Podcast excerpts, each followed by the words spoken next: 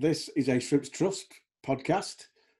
All news and all views expressed in the podcast are those of the contributors, not necessarily those of Morecambe Football Club.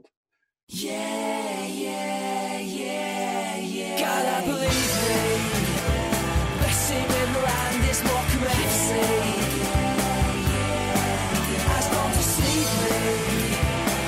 Team in the land is Morecambe FC.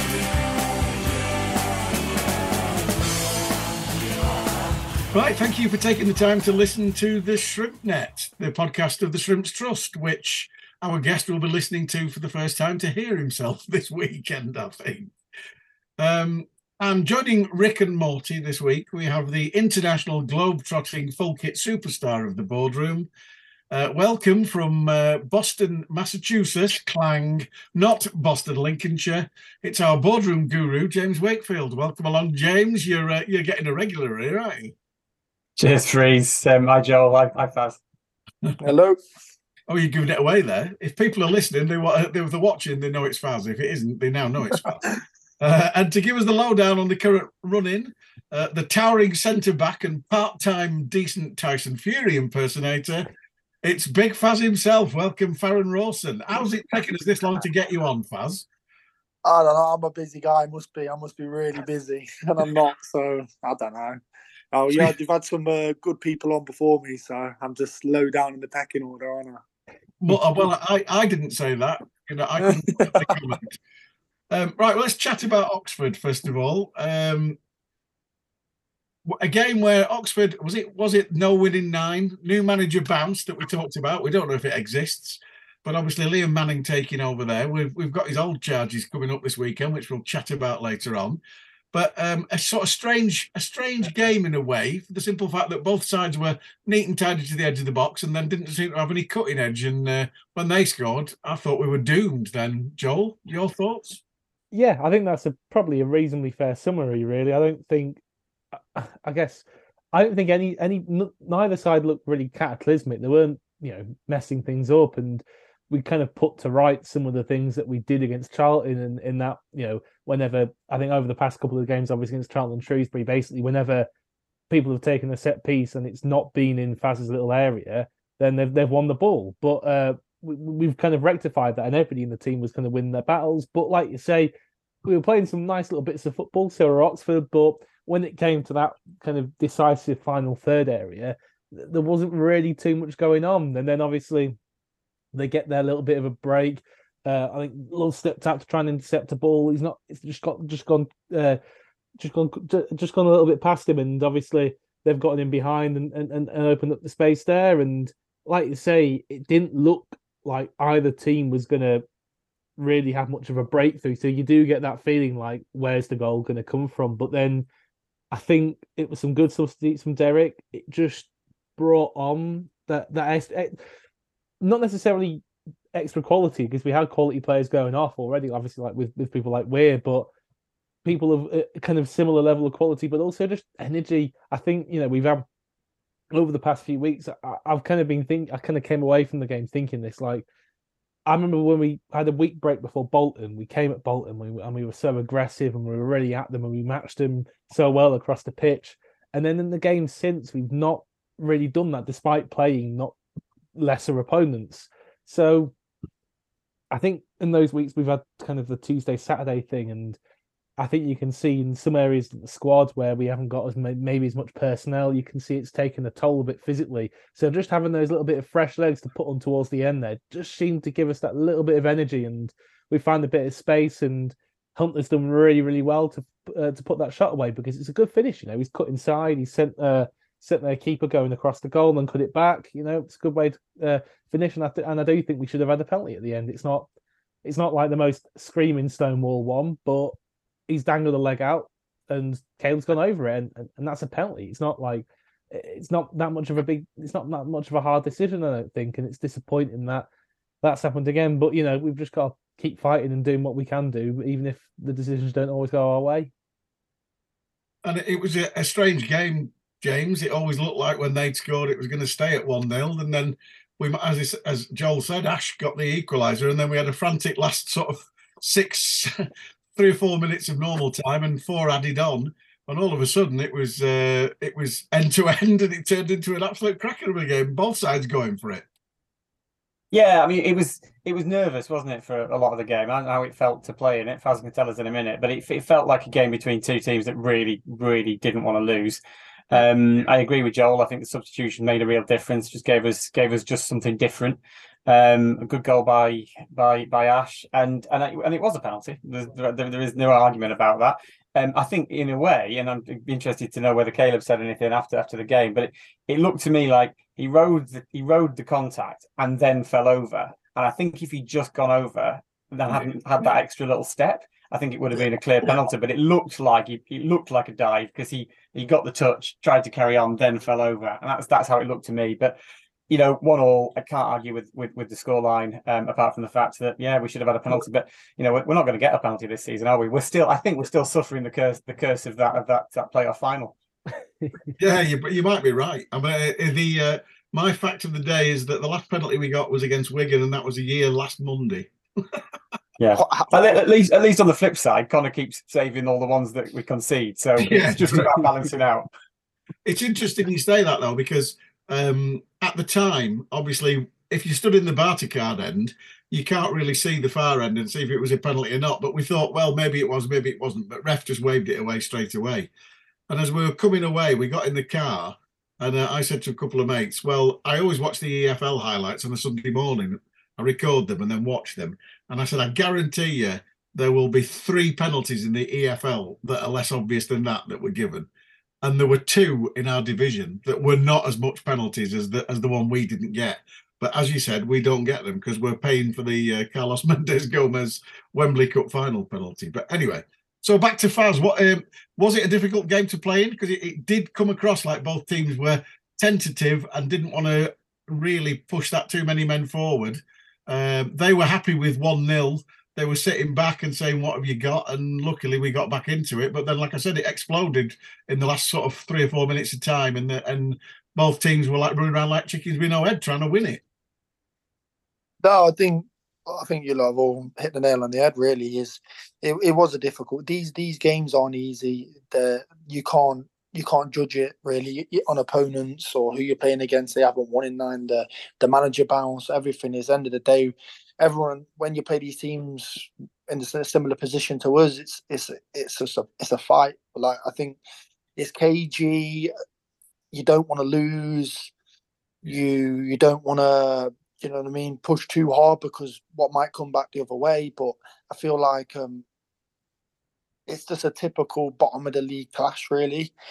It's um, like you say, you're working each other out a little bit like a chess match, and um, like you're saying, we were we were playing. They, they would allow us have the ball, we would allow them to have the ball, and it was a little bit of uh, two teams cancelling each other out. And sometimes, like when they score, sometimes you need that spark. And I think with our record, obviously, when we when we concede a goal, a lot of people think, "Oh no, um, we're going to lose the game or whatever." But no, it's about sometimes you need that little bit of a spark, and um, they're obviously in the same position we are because they haven't got as much quality as the Ipswichers, the, the Sheff Wednesdays and stuff. To when they do score, they put teams to bed or whatever, and um, it gave us that opportunity to to work them out. And then obviously Ash scored a really good goal, but I think it's just it's just a it's just a, a, difficult difficult game. Do you know what I mean? Because Oxford, at the end of the day, you look at their team and it, it it's not it's a it's a very good team. They've got really good players. You probably look at a team like that and you go, they should be where they are, and they but they're there for a reason. And and and I think we we went toe to toe with them. We they didn't over overrun us. They didn't cause us too many problems apart from the goal. I think we got in at half time, and I think like what apart from they had that free kick at the end where we cleared it off the line, they literally caused it was literally one cross. It was one cross, one goal, and that's the, that was the most frustrating thing. But I, Who, I think we all cleared it off the line, who cleared it off the line, Faz? um, someone who who's bold and got a beard. I think he's a great player. In he's a great player. I don't know his name though. I'm struggling with that one. What, what, But no, what made- actually, what made I've you drop I've- back onto the line? What made you drop back? If it, oh God, No, no, I, I've got to give. I was thinking it anyways, but I've got to give Rippers the assist there. 100% Rippers said because I think the angle of the shot, by the way, it was never a foul. I spoke to the ref at half time and he said he agreed with me and said he'll look out for it. More or less what happened, the ball got thrown into the striker and the striker's pinning there. I can't do anything. So I've got my hands up in the air. And all he's done, he's grabbed my shirt, spun me around, and then running with my shirt. I've got my hand up like this. End of the day, I can't let him run into the box. So I've like put my arm across, but he's got hold of my shirt like that. And then he's hit the deck, just completely hit the deck. I've not kicked him, not pulled him, he's just hit the deck. And the rest gave a foul. Started it wasn't a foul. And the rest said, Oh, look out for it. I know he's pulling your shirt and falling over. So what did he give Uh, it for? Exactly. But to be fair, a lot of the times you can speak to the refs, not out on the pitch. For some reason, the refs out on the pitch, they, of it, I guess they have to back the decision, so they they stick with it. But then when you get them in at half time or something, you get them in then. Um, they um, you can speak to them like people, and they they sometimes they're quite honest. Some of them aren't, but some of them are like, yeah, you're probably right there. Okay, um, I think because they didn't we didn't score from it, he had a different conversation with me than Yeah. if they maybe scored from it, maybe he might have stuck by it and gone, no, no, no, no, because he knows he properly messed up there. yeah. But back to what you were saying is um, Rippers did say because all he can hit it. Rippers, I got to guard the front, so first make sure you drop in. And I, I was like, I was going to drop in anyways. I'll, I'll drop in there and cover this side. It's like when we do five O's. I'll go if they have a free kick. I'll go. I'll stand this side. You can cover that side. And more or less was that, and then dropped. And luckily enough, it because it bounced in horribly. Lucky enough, it shin and went away. Because you know them ones, because they bounce in so quick, it could hit you anywhere and end up in the back of the net. Especially when you smash it, you just got to like lock your legs out and hope for the best. Just point forward and hope it goes that way. And Oh, we'll put that down to good defending.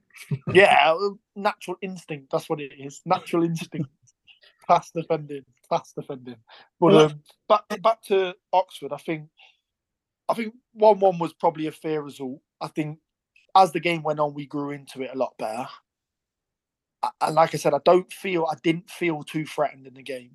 It was obviously putting the good the good play we were having from the back to the front, putting the finish, putting the bow on it. Do you know what I mean? And Ash did do that, but I think we need to do that more and obviously finish finish finish off these good plays that we have or these moments when we're on top and, and we're feeding ourselves back into the game. We need to score more. But the Caleb thing, I was actually speaking to Caleb about it, and I think I think it's a pen, but I think it's really soft.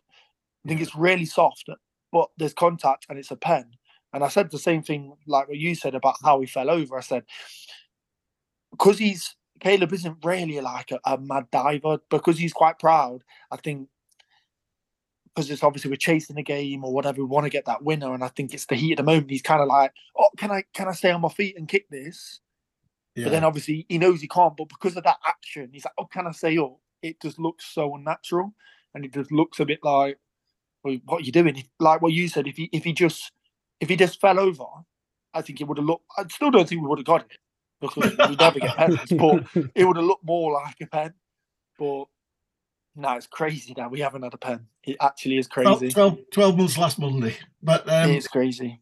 they- I I think you're right. I think we all agreed if we'd have got the penalty, we'd have probably bloody missed it. And secondly, I have to say a draw was about right, wasn't it, guys? Yeah.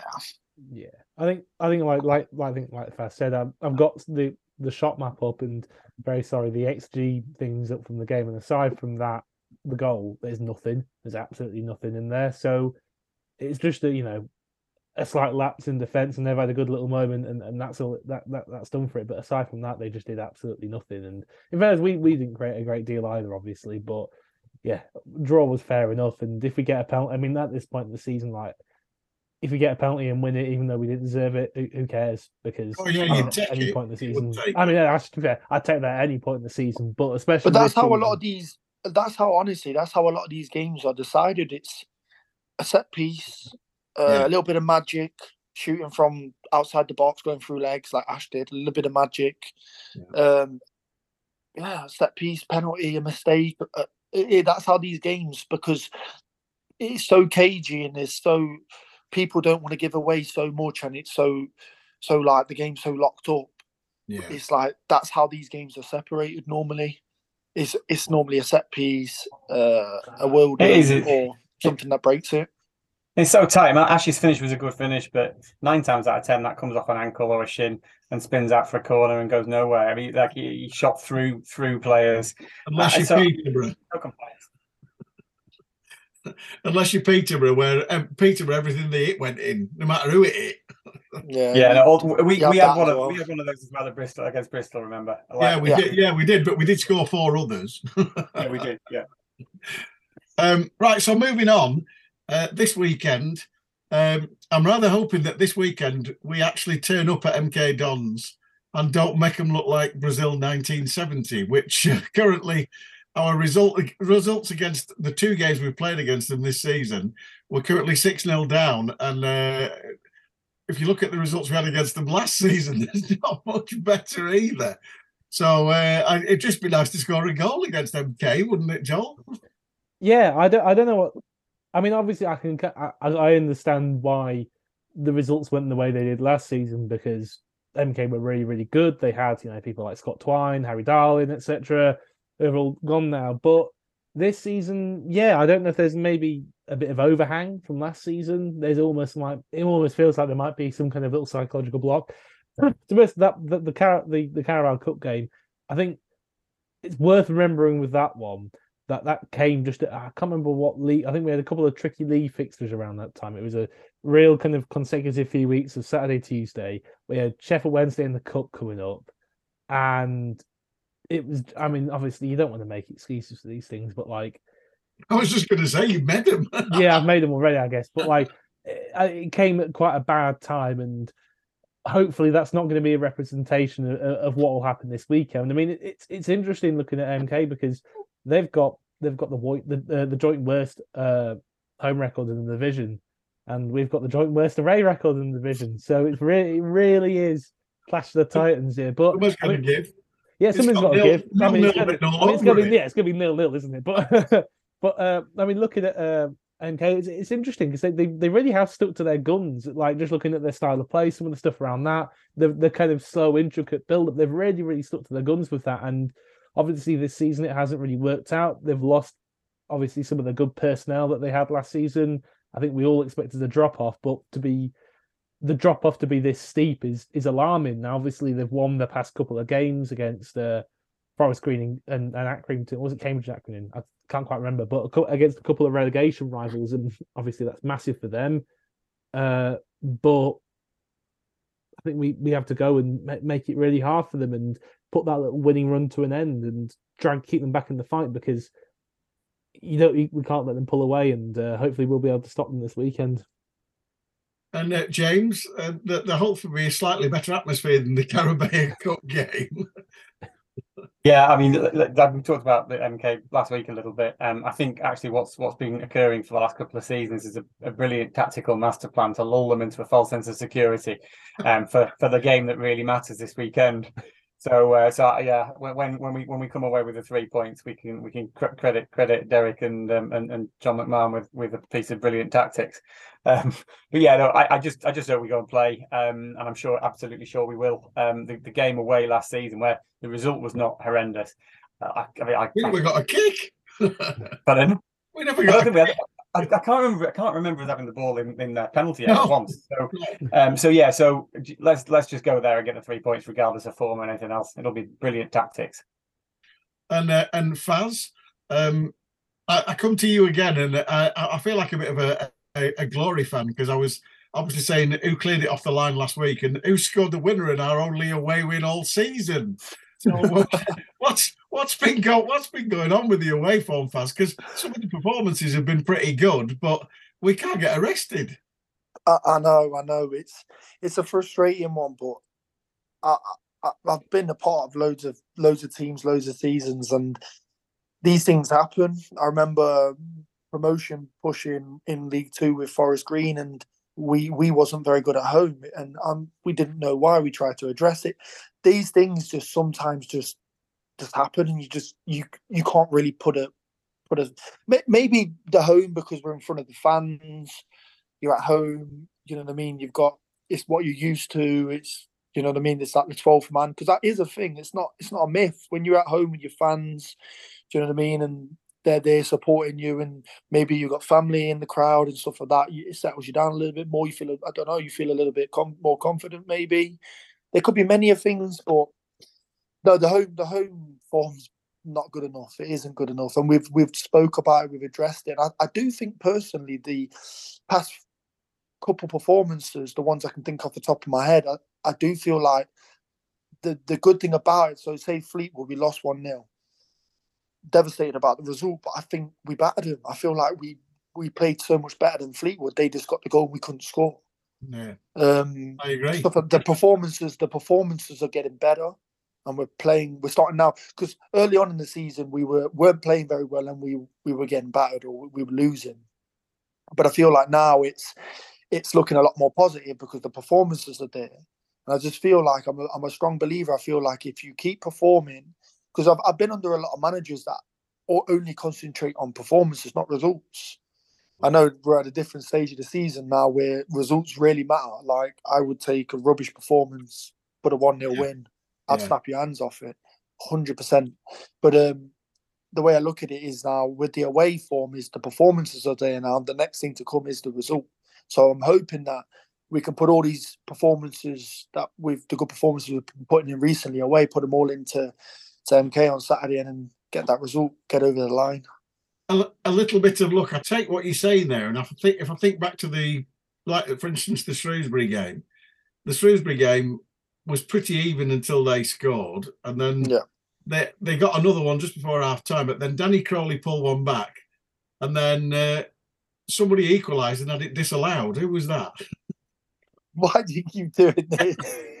By the way, that was never offside. Well, I, you know, I, I looked at that and I, I actually thought you were about half a yard off. To be fair, I Do did. you know the thing? The other thing is the, the what's not this uh, what's deceiving on the camera angle is where Dunkley's position is. He's not marking me. He's in front of me. Yeah. Like I remember looking down the line. He's not level with me and Flanagan. Yeah. He's literally a couple yards behind. Yeah. Do you know what I mean? So that's the thing that uh, well, I can tell because I'm there looking down the line. He's a couple yards behind. And the thing that I didn't get is obviously I spoke to, well, I tried to speak to the referee after the game, the linesman who made the decision, but he had a mediator in there. And you could tell he looked devastated. I think he knew he made a mistake there. Well, Or- it's it's happening to us. It's happening to us all the time. Dylan But do, do you know the thing that's annoying? Even if I'm the tiniest bit offside, I guarantee you, nine out of ten teams they don't get that call. It's No. just given, and then they look back. Was he off? Was he on? I should have been off. Should have. But it Well- doesn't get given.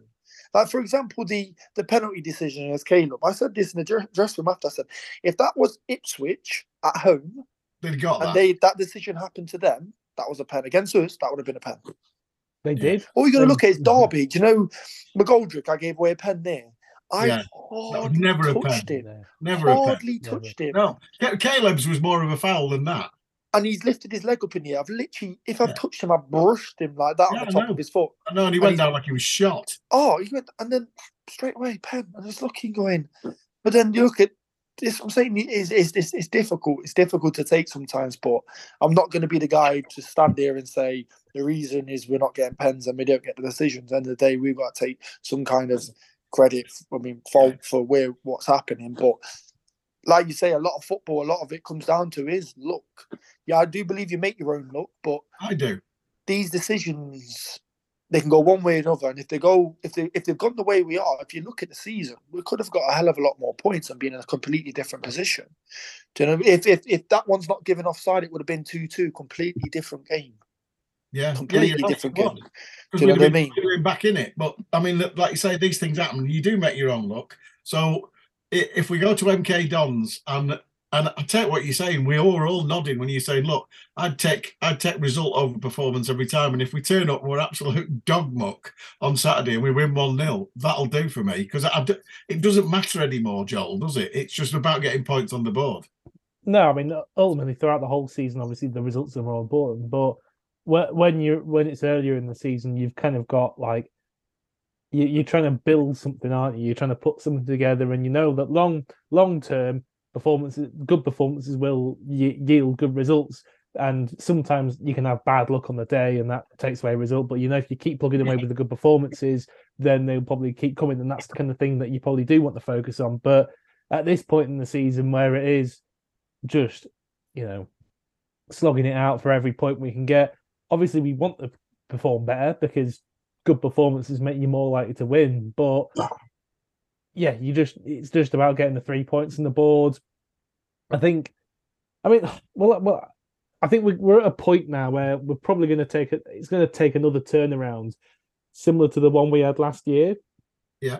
Uh, with with that kind of little streak of form that we managed to put together, and I guess that that was kind of done by good performances, but also just kind of practical performances. I, I, from what I can remember, just you know making sure that players who could affect the game in in an attacking sense were in the right positions at the pitch. When we had that kind of that midfield of Fane sitting and then giving uh, Wildig and, and Phillips that kind of license to push on a bit, and hopefully we can kind of just manage to find that little bit of formula to uh, see us over the line for this season. Because I think actually, speaking on a wider point, uh, signing Pape Souaré, that's obviously good because Melbourne's injured and we need cover at left back, but it's also good because it means we can shift Gibson into midfield a bit more, which I think is probably quite advantageous because it does free up your, your, your and your Weirs and your Crowleys to be able to push on a bit more and get into those areas of the pitch where they can make a bit more of an effect.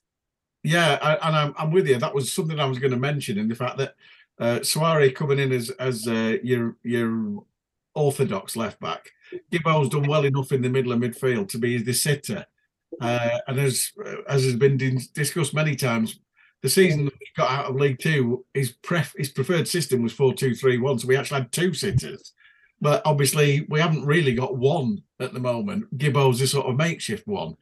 But I, I just wonder, and I'm going to ask James this. I just wonder how much um, is it just me thinking that maybe Jensen and Liam have played a lot more games than they anticipated, and because of their youth, they're sort of like reaching that point now where it's they could probably do with the rest, but we can't really afford to rest them because we've got nobody else to put in there.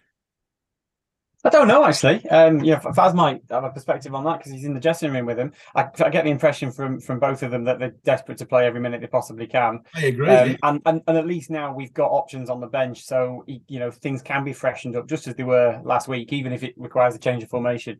Um, but yeah, I, I don't know. I, I, I, I was I was 2021 a very very long time ago. But when I was 2021, you couldn't you couldn't get me off uh, any any opportunity to run around. So I imagine that they're in, still in that mindset. I hope you're right. I just I just last couple of games I've detected just a little bit of fatigue there, where um, Liam both Liam and Jensen have been pretty sharp.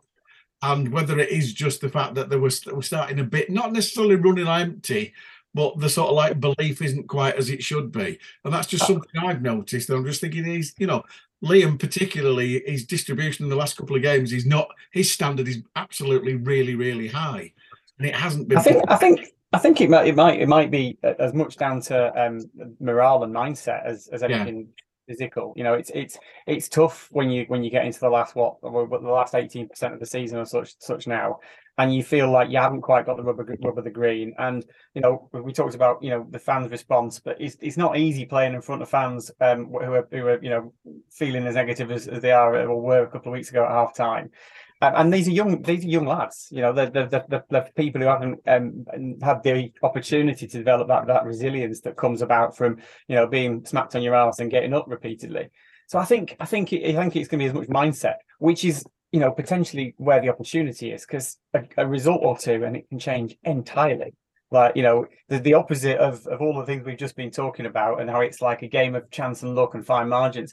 Uh, two or three fine margins go our way in the next two weeks and we're in a completely different position. And then those young players their tails are up and you know suddenly Jensen's smacking it in from from 25 yards again. And I, I, I, think it's mindset. I think it, it, comes down to mindset. If you can, if we can if we can get that lift it will we'll we'll we'll we'll see a different version of those players and and Faz, uh, you're not exactly uh, ancient yourself, and yet you're one of the more senior players in the dressing room, aren't you? No, yeah, that's a strange yeah, yeah. situation, isn't it? 26, feel about 46 in this dressing room, honestly, honestly. But no, regarding what what you were saying, honestly, Shawsy, Jens, they're top. Honest, they're top. They're they're. What I mean by that, they're they're class they do it properly. They they recover right. They're doing it like not extras is in the way like that, but like getting the massages, recovering. Um, I think, like you're saying, there's a lot of them. It's it's probably the most games they've played in a season, or Yeah. or whatever. But it, it, I am firm. If you if you good enough, you're old enough, and it doesn't matter their age. They they look after their body right. They they eat the right foods. They're they're in the fight with us. I think um, the the a lot older lads. So me, Donald, Rippers, Cole, Gibber as well. Gibber's played a lot of games for his age. Like we all let them know that how important this is. But in all honesty, honestly, they're the switched on lads. They, they they don't need they don't need to be told. They know they know exactly what they're um, what they're doing and and the, the quality they're they're bringing out. I think you can see. So in games, in spells of games, you're going to have tough times. You're going to have quiet moments. Yeah. It's not some games. It's not going to go exactly to plan for you, especially when you're that age and you're learning and stuff. It's it's tough and consistency is one of the hardest things in football. Being consistent week in week out is is tough, especially like you say with things that are thrown at you off the pitch, on the pitch. Mentality, it's tough, but honestly, these guys are they're they're top. They they'll be sound and they'll come fight in these last eight games 100. No, that's good to hear. And obviously, this week, a couple of games. Um, I was like an idiot. I was tipping us to uh, maybe struggle a little at MK Dons, but I've just got this bizarre feeling that we're going to go to Barnsley and get something. And then I watched the Barnsley Sheffield Wednesday game and sat there thinking, "Oh my god, look at these two!" Because Honestly, like literally match. this league is crazy. You Isn't can't it? read it. You can't read this league.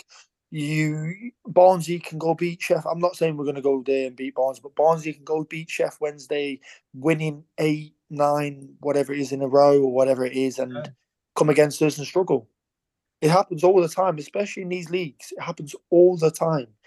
Do you know what I mean? Form is important, like you say, it gives you confidence, get your tail up and all that. But end of the day, it's eleven against eleven. It's who turns up. Anything can happen on the day. Do you know what I mean? And and I don't think we go into. I don't think any game we go into thinking, even the the top ones, you don't. I, well, me personally, you never go in there thinking, ah, but this is good. No, you just go. If anything, it gives you more of a freedom. It gives you more of one. Then let's. These are where they are in the league. Their their players are supposedly the best or up there in the league. Let's show me. Let's see it. That's more more like what the mindset is here at Morecambe with us. Well, that's good because I, I am, as people know, listening to this, I try not to, I try not to tip anything because I am the worst tipster in the world. If I back something in the Grand, Grand National, it ends up at the glue factory. I say that every bloody- but the, the point being is, I've just, I've got it fixed in my head that no matter how how crap a season you have away from home, even the worst team in the world will win two, and we've only won one. So if we don't win at MK Dons, I've got it in my head. I am going. I said this last week. I am going to Barnsley. I'm going to Oakwell. I've got a funny feeling that could be our where we turn up, get absolutely battered. Rippers saves everything. Three penalties: the the bar, the post. We get two sent off, and we still win one 0 They are. I've said it. That, but I watched that Barnsley. She- I, I watched that Barnsley Sheffield Wednesday game, Joel, and I was sat there thinking, "Oh my god," because it was a brilliant game, wasn't it? Tell you what, actually, I, I forgot it was on TV, and I was a bit bored on Tuesday, so I thought I'll try and find a, a game local somewhere. So I ended up going down to Wythenshawe Town and uh, sitting, and it was it was absolutely chucking it down and everything. I sit down, pop my phone out. Oh, I've, oh yeah. Look at look at look on Flash Score. Look on the uh, Barnsley game. It's on TV. I was like, oh, I've made I've made a mistake here, haven't I? So uh, yeah, a bit of a shame, but um, I haven't watched it. But you know, you, the quality the two sides have. But i incidentally, I thought exactly the same as you. As soon as I I was just checking my phone, obviously keeping an eye on the Accrington Plymouth score as well. Yeah. Uh, Accrington very handily managed to get another player sent off. Uh, but uh, Worst disciplinary record in the division. I know it's quite something. It's all come in the second half of the season as well. It's weird. Anyway, uh, but I remember just seeing 2 0 just within about three or four minutes, 2 0 uh, 2 0 to Barnsley. I thought, yeah, we, we're we're shitting out, we're shit out in a 1 0 win away here, aren't we? Absolutely. we're going to. Uh, just yeah, I don't know. Got a bit of a gut. You know, it's just one of those where like you know, team banging form, worst away record in the division, rocks up at their place. Yeah, it's football. You never it? write it off. I think on the point you were making as well, do you know about how young the squad is? Is I think that's that's a credit to us as well to to to be able to well be where we are, compete at this level with such a young squad, you literally just have hmm. to go through the squad. I think a lot of the time I'm the the oldest outfield player on the pitch, and I'm 26. Yeah. And to be able to do that week in, week out, like what we're doing, obviously it's credit to the manager, the manager, the assistant, working with the young lads, working with us. Do you know what I mean? To do that week in, week out, I genuinely don't think there's many teams, especially in the top half, many teams in our league that are doing that week in, week out. I just don't think there is. Has, has Adam Mayor packed his paper round in yet? He's some player, by the way. He is. He is some player. He very much is. He, has got I head on his shoulders. We've discussed that more than once. He has got head on his shoulders, and he's Yeah, a likable lad as well. And it, I know from talking to him and talking to his dad that he just wants to learn, doesn't he? Yeah, that's what I'm saying. He's what 18. This is his breakthrough season. With how good he is now, he'd all he has to do is keep listening, keep learning. He's he's gonna have bumps on the road. He's gonna make mistakes. He's just got to bounce back and and keep developing. And there'd be no reason why he can't kick on. Um, well, definitely in my mind, no reason at all. Obviously, he's a quite quiet lad. He keeps himself to himself, but on the pitch and that he's he can be very electric. And he and it's just about like you say, working on your game, be staying hungry, staying a nice nice kid and keep listening, learning and push yourself as far as you can go. But yeah, he's some player. Right, we're going to chat a bit about you now, Faz. Um, Oh, don't you've had uh, blush. I bet 26, 26 and you've had more clubs than Jack Nicklaus. Hey, not that bad. There's been worse.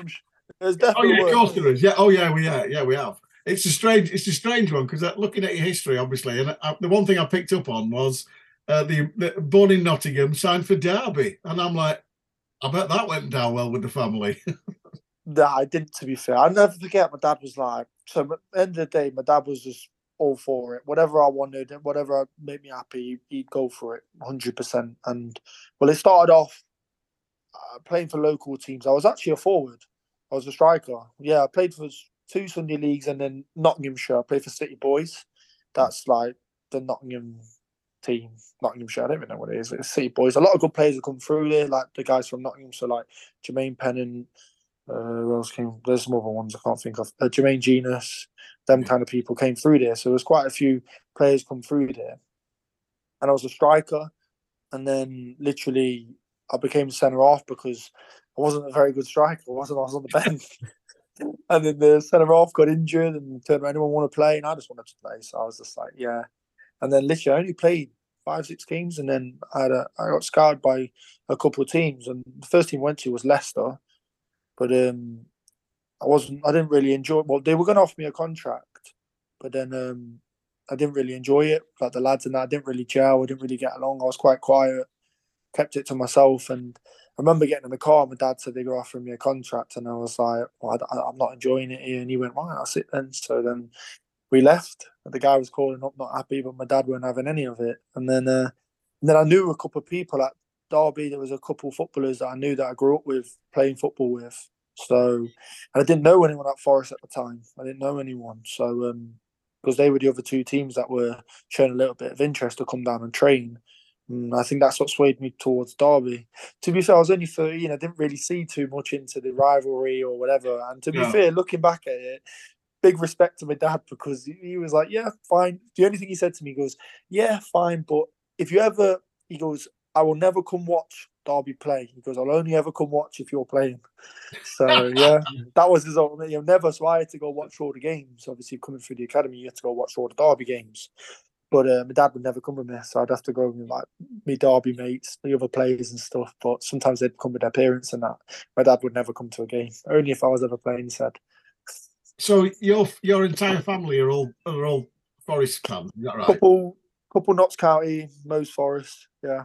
My first ever game was a Notts County game. My Alright, uncle's so- a season so ticket what- holder. So go on then. Who, who do you follow? Because everybody follows somebody. Forest. You follow Forest. Oh yeah, take out. Yeah, definitely take off. There's a, it's quite nice in the dressing room at the moment because there's two of us, me and Ash.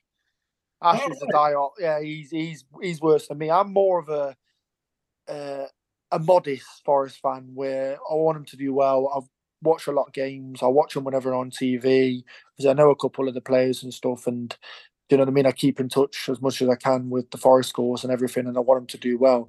Ash is diehard, absolute diehard.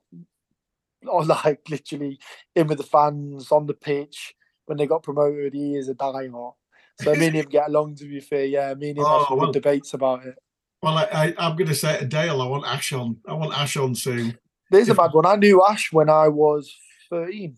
He was at Derby with me. Really? Yeah, I met. Nice. Well, I've, I've known Ash that long. I knew him. He was at Derby with me, and then he got. He didn't get given a scholar. He got released. But yeah, I knew him when he was a 13 year old, and he was probably actually bigger than he was now. He was probably actually bigger than he was. He's thinking. That was going to be my joke because when you I said, going I think, say, has he got any taller? I think I was going to say you, you said before. I think people shrink as they get older, and I said, well, what's happened to Ash? oh, He's going to kill us for that, but never mind. Yeah. So then you you went on. I, I read an interesting fact about you going on loan to Rotherham and playing for Rotherham, and then they got fined for playing you without registering. Is that right? Yeah, that was a that was a mad one. Obviously, I got the loan to Rotherham, which was my first loan, which obviously it's in a champ. So I was I was buzzing. I was blown away. I couldn't believe it. I didn't I didn't really think um I, I didn't think that would ever happen. You know what I mean? Normally a lot of the people in my team would go on loan wherever. But what happened was um I played in a resi game in a reserve. So our 23s played against Rotherham's reserves in a cup, in some kind of cup, and then their record signing played that Clarke-Harris. Rotherham signed him, and he was the record signing. And I was what set? Well, I was 18 at the time. Played against him, and I, I must have done really well because uh, wasn't Steve Evans was watching, and um, then literally I played a game in 21's cup game against Southampton. We were having the weekend off. I was driving home, and then I got a phone call off the academy manager Lee Glover. It was Lee Glover at the time, and um, he just called me and just said that, "Come back, where are you?" I was like, "Nearly home." We weren't too far for me, to be fair. It was 50 minute drive, but he was like, um, "Come back, you, you're going on loan to Rotherham. You might be making your league debut this Saturday." I just played 90 minutes on Thursday, and for starters, I, I was oblivious to where Rotherham was. So I, I was driving back. I had to pull over and search on my phone. I had to pull over and searching where Rotherham, and then I seen it was in the champ, and I was like, "Mm, "Can't be them. I must have heard it wrong or something." And then yeah, I got, I got back in the doors, and it was. And then madly enough, is I um, so I then literally got in, signed the papers, was still thinking this isn't right, something's gone wrong here, surely. And then um, I was in the car, drove to Rotherham, stayed in the hotel, and then I thought I didn't think I'd start because I literally played on the Thursday, and then next thing you know, I was in the change room at Huddersfield away, and he's told me I'm starting, and they haven't won in that. I think that's like a derby or something. They haven't won in ages, and then maybe they've been one two nil. So take it. Honestly, I thought I was going to get dragged at half time. I can't lie. I was against uh, Vaughan. You know, Vaughan and Ishmael Miller was up front for him. Oh wow! 18. I had a nosebleed after the time. I was thinking, what am I doing here? It was crazy because I've gone from playing 23s football to then just walking out at, at Huddersfield in front of how many was there at the time. And I was just like, wow. And I thought Steve Evans was going to drag me at half time for some whatever reason. Do you know what it's like? First start, I thought, am I doing well? Am I not? And then, no, we ended up winning the game 2 0. So it was amazing. But regarding the the it was the elig- eligible player, wasn't it? Why I got that was crazy. So what happened was I was played quite a few games. I played like four games, I think it was. Obviously, it was back in the day when you could do the one the month loans. Yeah. So I was only there for a month at the time, and I remember I was on the bench against Birmingham, and I remember my loan was up. My loan was up after that, so I went and knocked on Steve Evans' door and I just said like, "Hi Gaffer, um, my loan's up, so like I don't know what you want me to do. Like, do you want me to go back or whatever?" I, was, I, I didn't really know how to word it, so I was thinking like, "What's going on?" And he just went, "Oh, fast, don't worry about it. We want to extend it. I'll sort it. Don't worry." So I'm 18. I didn't. I've never been on loan before. I don't know how loans work. And but then the game was it was a massive game against Brighton on the weekend, and um, it was more or less to stay up. If we if we get up, if we win this game, we stay up. Yeah. Um, and uh, I remember turning up to the game, still not heard anything, but thought, like I said, mate, I just thought nothing of it. And then all of a sudden, my name was on the board, and I was sitting there and I'm starting. I'm thinking, right. Um, well, again, I just thought, well, he's the manager. He knows what he's doing, and something must have been sorted. Like, didn't think anything. Played, we won one 0 Um, and I remember then just getting home on the Sunday, I'm knackered, having the like, obviously celebrating after and everything. I'm knackered. And I remember my phone just going mad. And it was actually Rotherham at the time. They called me to, can you come back and sign some things? So I was like, oh, you're kidding. Because living in Nottingham at the time was about an hour drive. So I always remember, I remember my mum would go up and mum was like, what's going off? I was living at home at the time. And uh, I was like, will you come with me to Rotherham? I don't want to drive my own. So I ended up driving all the way back there with my mum, just chatting rubbish in the car. Signed all the papers and everything then. And then I, was, I got home, thought nothing of it. And then next thing you know, I'm not really savvy on my phone and never have been. Left my phone, went to my phone, and my phone was like froze. My phone just went off. I think I was trending on Twitter supposedly. It literally my phone went nuts, and it all come out about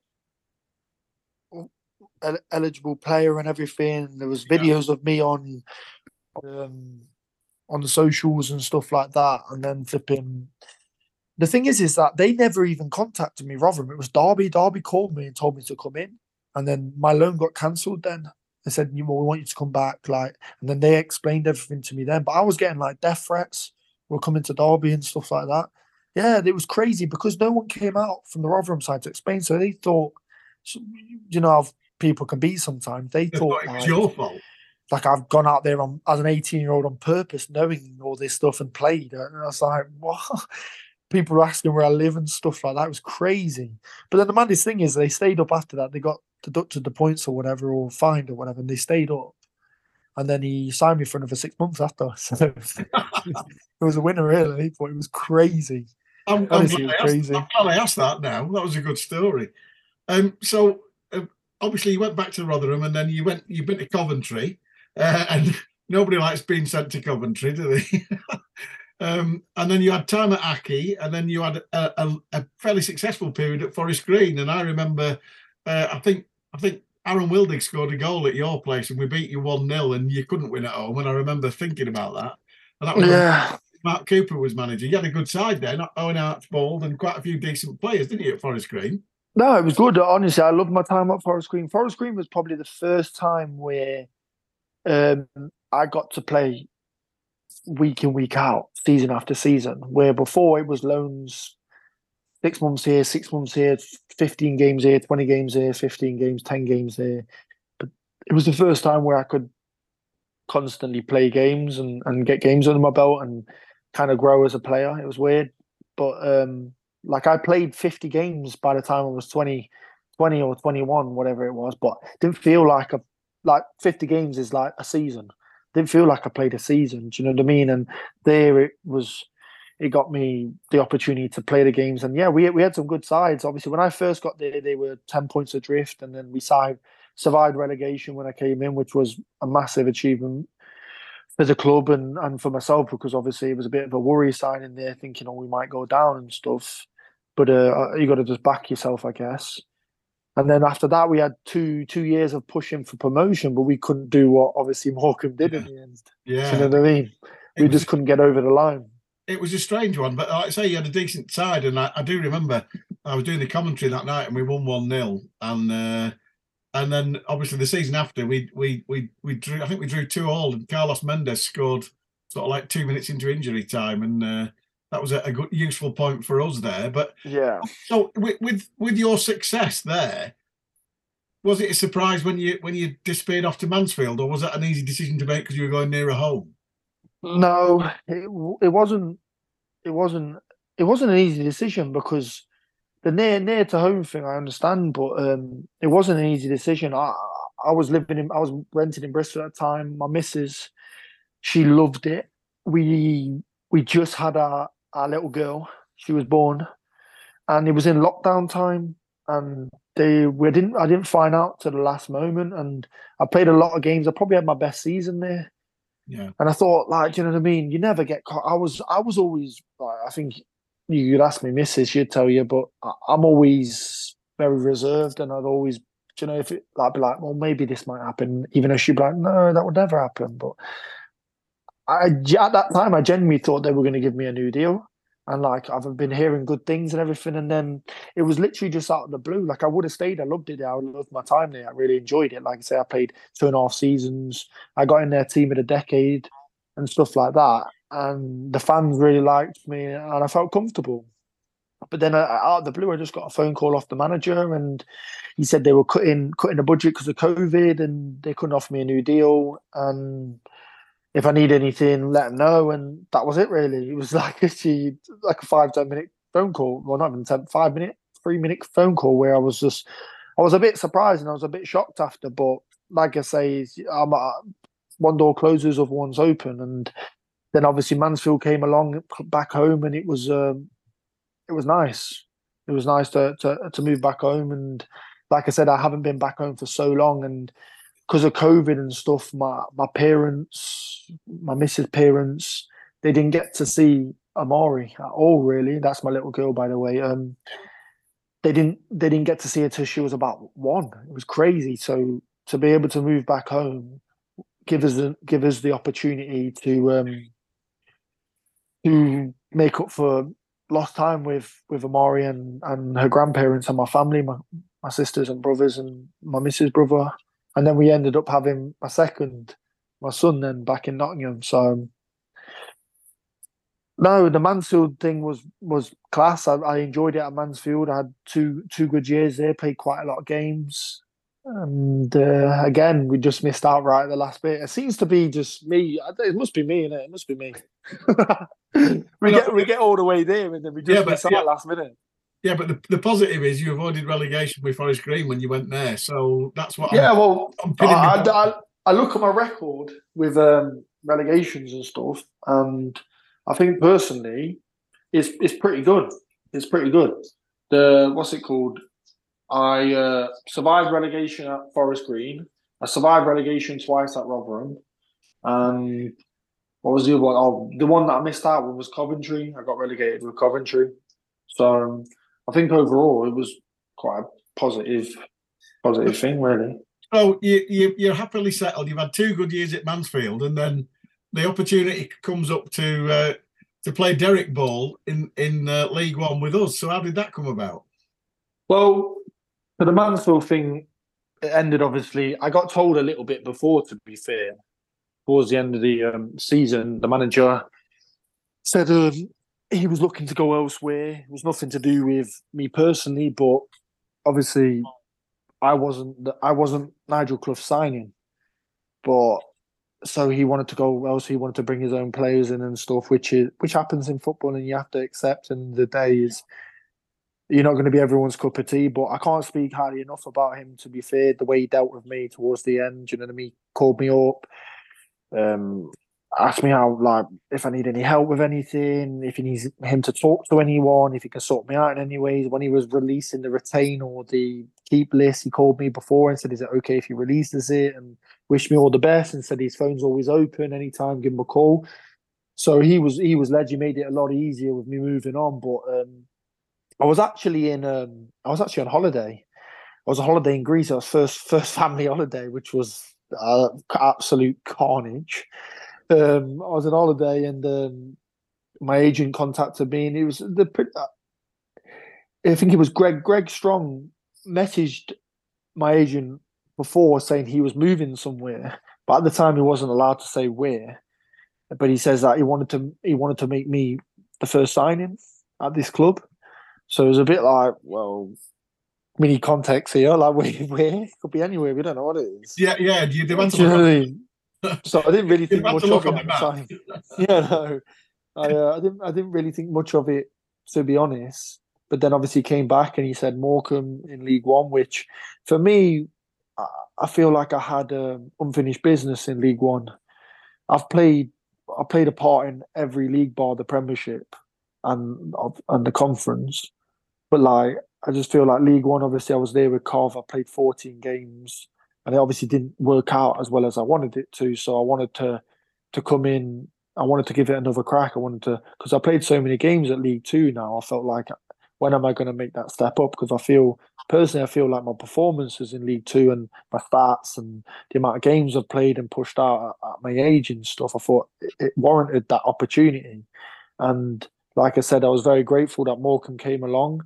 I spoke to Greg in depth. We had quite a few conversations, and I spoke to the gaffer, especially uh, in depth as well. And they both called me a couple of times, and we sp- we spoke about plans. We spoke about myself, where where I should be, where I want to be, um, the attributes I have, where I, where I can improve, and on things that I can I can add to my game. And really, it's normally the cliche where people say they sold me the club and everything. Do you know what I mean? But I, I do know a couple of people who have been at Morecambe before, and they've always said it's a very family family orientated club. Like, do you know what I mean? It's it's warm, it's welcoming. You can go there and you can play your games, and do you know what I mean? And the fans will get behind you, will appreciate you, and stuff like that. And and in all honesty, like I, have seen it this season, I've seen it massively. I, I, I, do you know what I mean? Some of the results haven't gone to plan, but do you know what? If we go out there and we show fight, which we've been doing, and we, we, we give it a right good goal, the fans follow, the fans get behind us, and and I felt that warmth. I have felt that warmth, and it's been really nice. So, the, the I'm, I'm sorry, I know I'm just waffling on, but um, this is what I do. I just go on a little corridor and just go, just go off. You ask me one question, next thing you know, I'll be talking about what I'm having for dinner and that. Do you know what I mean? But um, no, um, well, it's it's good to hear that you've you know you've from a from a fan's perspective, uh, you've become a very firm fans' favourite because, and I think interestingly, uh, the Charlton game, we, we were listening to Donald Love's post match, and he said we've got to be better at set pieces because if it's not in, if Faz doesn't win it in that area, it's down to the rest of us to win it in the rest of it. And that that was a backhanded compliment because, as as Joel will allude to, your stats winning headers is bloody amazing, isn't it, Joel? No, yeah, they're really, really good. I mean, it's it's interesting that you mentioned Greg Strong just then because I remember when we had Greg Strong on the on the podcast for the first time. I think one of the questions we asked him was, "What's the hardest position for you to uh, for you to recruit these days?" And he said centre back because you sometimes don't always find some of the more traditional qualities in, in terms of that kind of defending your box, winning your headers and stuff. I, I guess like for you as you know coming through academies and whatever, not not not not too long ago really with how defenders tend to be coached more. Is there was there a point where you kind of think actually now I just want to kind of you know head it head it and kick it and, and do the proper side of defending? It's a difficult one really because like it, it, it all depends. Like I'd say early, I say early on in early on when I was younger and stuff, it was solely defending, and I do enjoy that. Like one of my one of my idols growing up, and it doesn't really ever really get a mention, but it's Vidic. I used to love Vidic. I used to think he was quality. Never really get spoken about, but I think he was vital to that Man United side just because you had Rio who looked good and did all the stuff and was a good defender, obviously. But um, I just thought he was the brick wall. He was he was the one who'd get his head in where it hurts and would, would block stuff, would fight, would stick his head in and tackle and crunch and defend properly. Do you know what I mean? But no, uh, from from a younger age, it was more just the defending stuff. I'd work and I'd work on one v one grappling. When you say grappling, I mean dealing with a, a physical guy, one v one, a smaller guy. How would you deal with that? Get your body in the right positions, being able to read things a lot better. But then when I went to Forest Green, especially, they obviously played a certain type of football. I think you can all remember what they're known for. They've changed a little bit now under new management, but I guess that's because they're obviously fighting in different personnel and stuff. But um, it was total football, and we would play back three, and I never played in a back three before.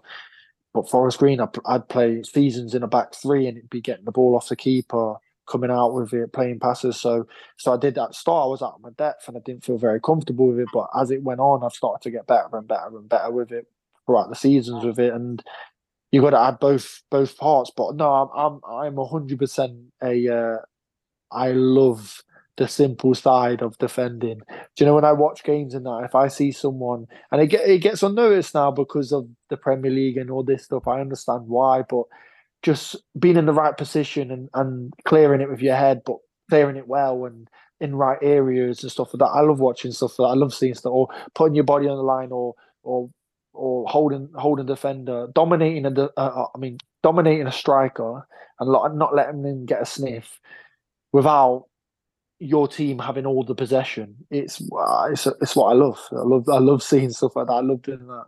What what we love is the fact that you can edit further than half of our team can kick it.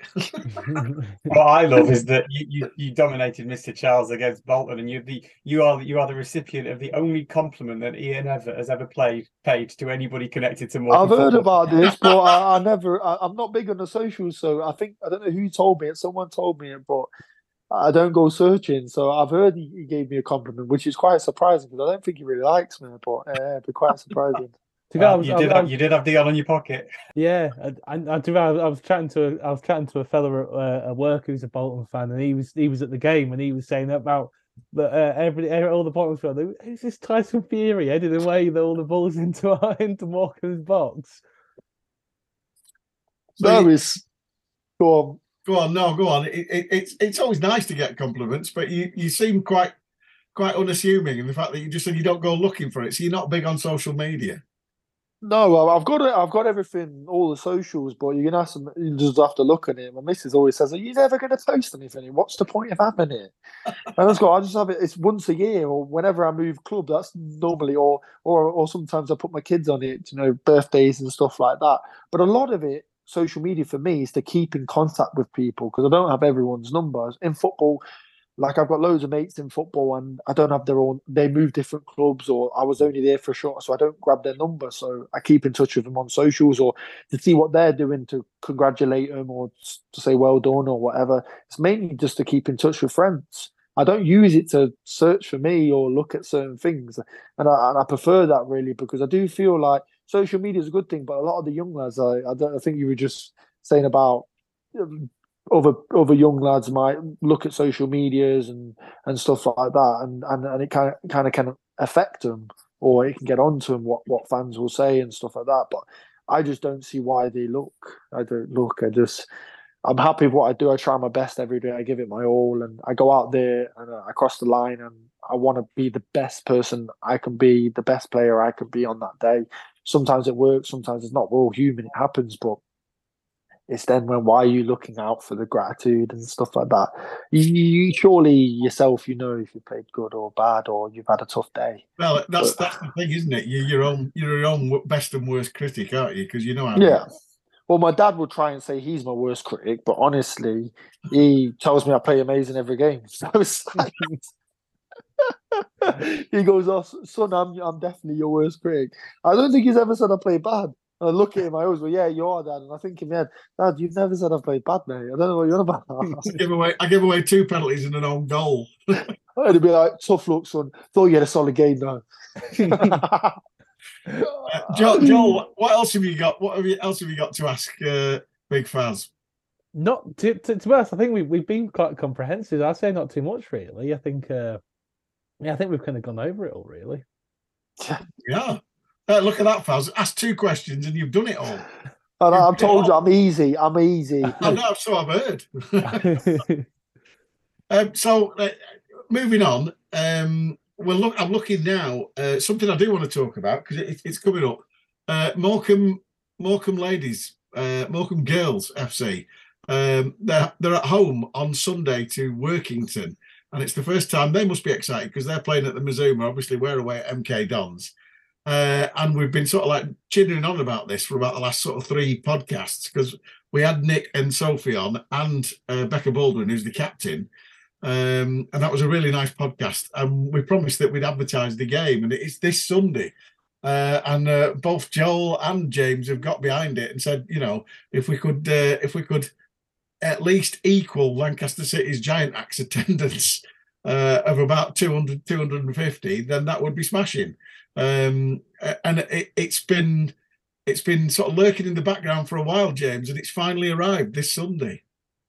Yeah, it's brilliant. If anybody's not seen the video of of, of Becca and um, Natasha um, that's on, on the club website, it's worth a look. Um, you know, you, you really get a sense of what it means to them, um, as we did from from from Sophie and from um, from Nick and from from Becca a few few weeks ago on the pod. Uh, but yeah, it's it's a mass it's a massive thing. It's it's the first of of, of obviously this this happening more regularly. Um, I just urge everybody to get down there, um, mainly to show support for MFC uh, women, but also to to beat Lancaster's Gate. Yeah, and the, and uh, they're, they're putting pies on. There's the full thing. Everybody, everybody, uh, everybody should go. I mean, I, you know, I've got family over, but I'm still hoping I can sneak down. It's two o'clock kickoff, Jolie. Uh, uh, difficult for you in Manchester, but uh, it's a great initiative, isn't it? No, hundred percent. You know, it, it- it's good that the Morecambe FC women have kind of properly been brought under the umbrella. Obviously, the team itself has been operating for a long time under uh, under Nick and Sophie, but now to have it properly integrated with the club, and then ha- have the things that come with that, like you know the the, the kits, some of the sponsorship, and uh, and now obviously kind of peaking in playing a game at uh, playing a game at the ground, and it, you know hopefully we will get those good numbers. And I think it's been said that um, the tickets have sold relatively well, so hopefully it'll be a really really good day. And actually, I say peak at playing at Mazuma. Actually, hopefully it'll go keep going on to further heights because and this is just the kind of start of keeping building that relationship with the women's team. Yeah, I hope so. And uh, they uh, recently appointed an assistant manager in uh, Liam James Brown, and he contacted me on uh, via Twitter saying that he listens to the podcast and wondered uh, if he could get somehow get the women involved. And I had to send him one back saying they were only on seven weeks ago, but they only appointed him a month ago, so he didn't realise. I don't think. But uh, so I thought I'd give Liam a mention because he lis- listens. Thank you. But um, good thing, good thing for the uh, the chaps to get involved in as well. Faz, the, the Morecambe uh, Morecambe women playing at the Mazuma, same kit, same banner, uh, and guess who uh, guess who sponsors their kit? Uh, it's definitely not me this time. So it's well, it's like, not you, it's not you, but it's your lookalike. It's Tyson Fury. I don't think he likes that. You know, I don't think he likes that. He's not having it. I don't think. That was that was so funny. That picture, that picture of you and Donald Love. Donald, I thought it was good banner, but I don't know. He, he's I giving thought me being as tiny as he possibly could. He's giving me some dirty looks since I'm only joking. I actually never met him. I'd like to meet him, but you never know if we pass. I ain't gonna I ain't gonna force it.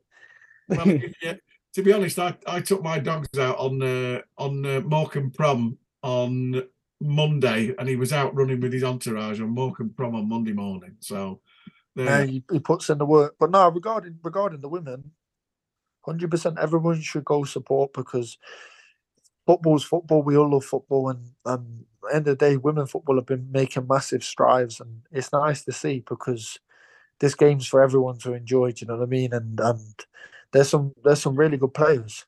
Do you know what I mean? And and I think as as as a club and as a fan base, we should support all sides.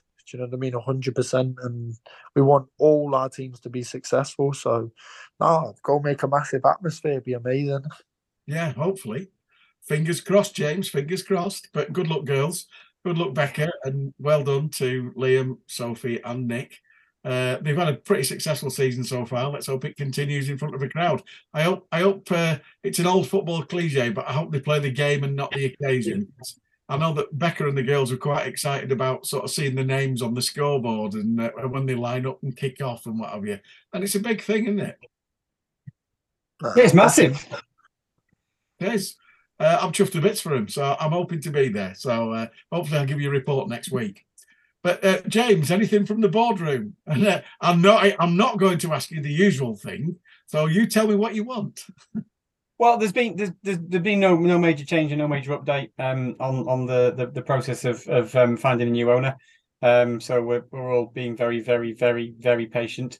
Um, uh, aside from that, um, a little bit of good news um, in the Think fan engagement in, in, um, index. We've gone from lower lower mid table um, last season or in the 2021 season um, up into the top third or close to the top third for for last season, which is testament to all the hard work that um, that Anya and Ben and everybody associated um, behind the scenes uh, has been doing over the last couple of years. So we're up on the fan engagement side, which is great. Um, I think you can probably take a little bit of credit from that for that yourselves for, for doing this pod and everybody else who's who, who's doing a better job of engaging people with the club. So that's some good news.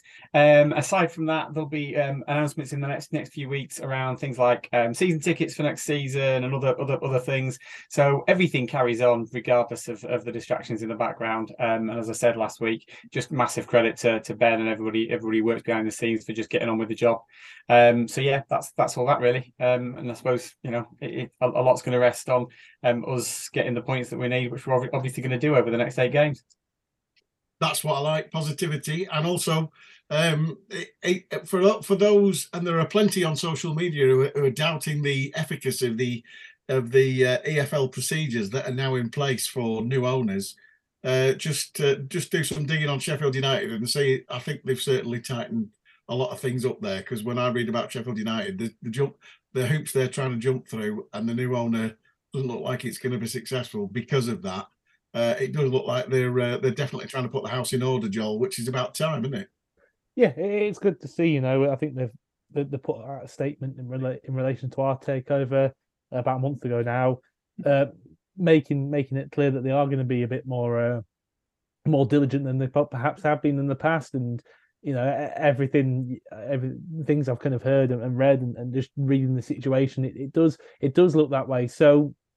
Yeah, I mean it's, it's what it's what you want for the betterment of not just us, but for football as a whole, and hopefully they they keep they, they keep doing that. I will, I will, I will just say on, on that as well, and because you know pe- people make statements um, on social media without necessarily doing the research. Um, the the, the, the there's been a bit of change at the EFL in the last couple of years. There are some people um, now in roles who are taking um, governance incredibly seriously, and that's that's to that, that's to the EFL's credit because it needed to, to be tightened up and improved on um, what was happening before that.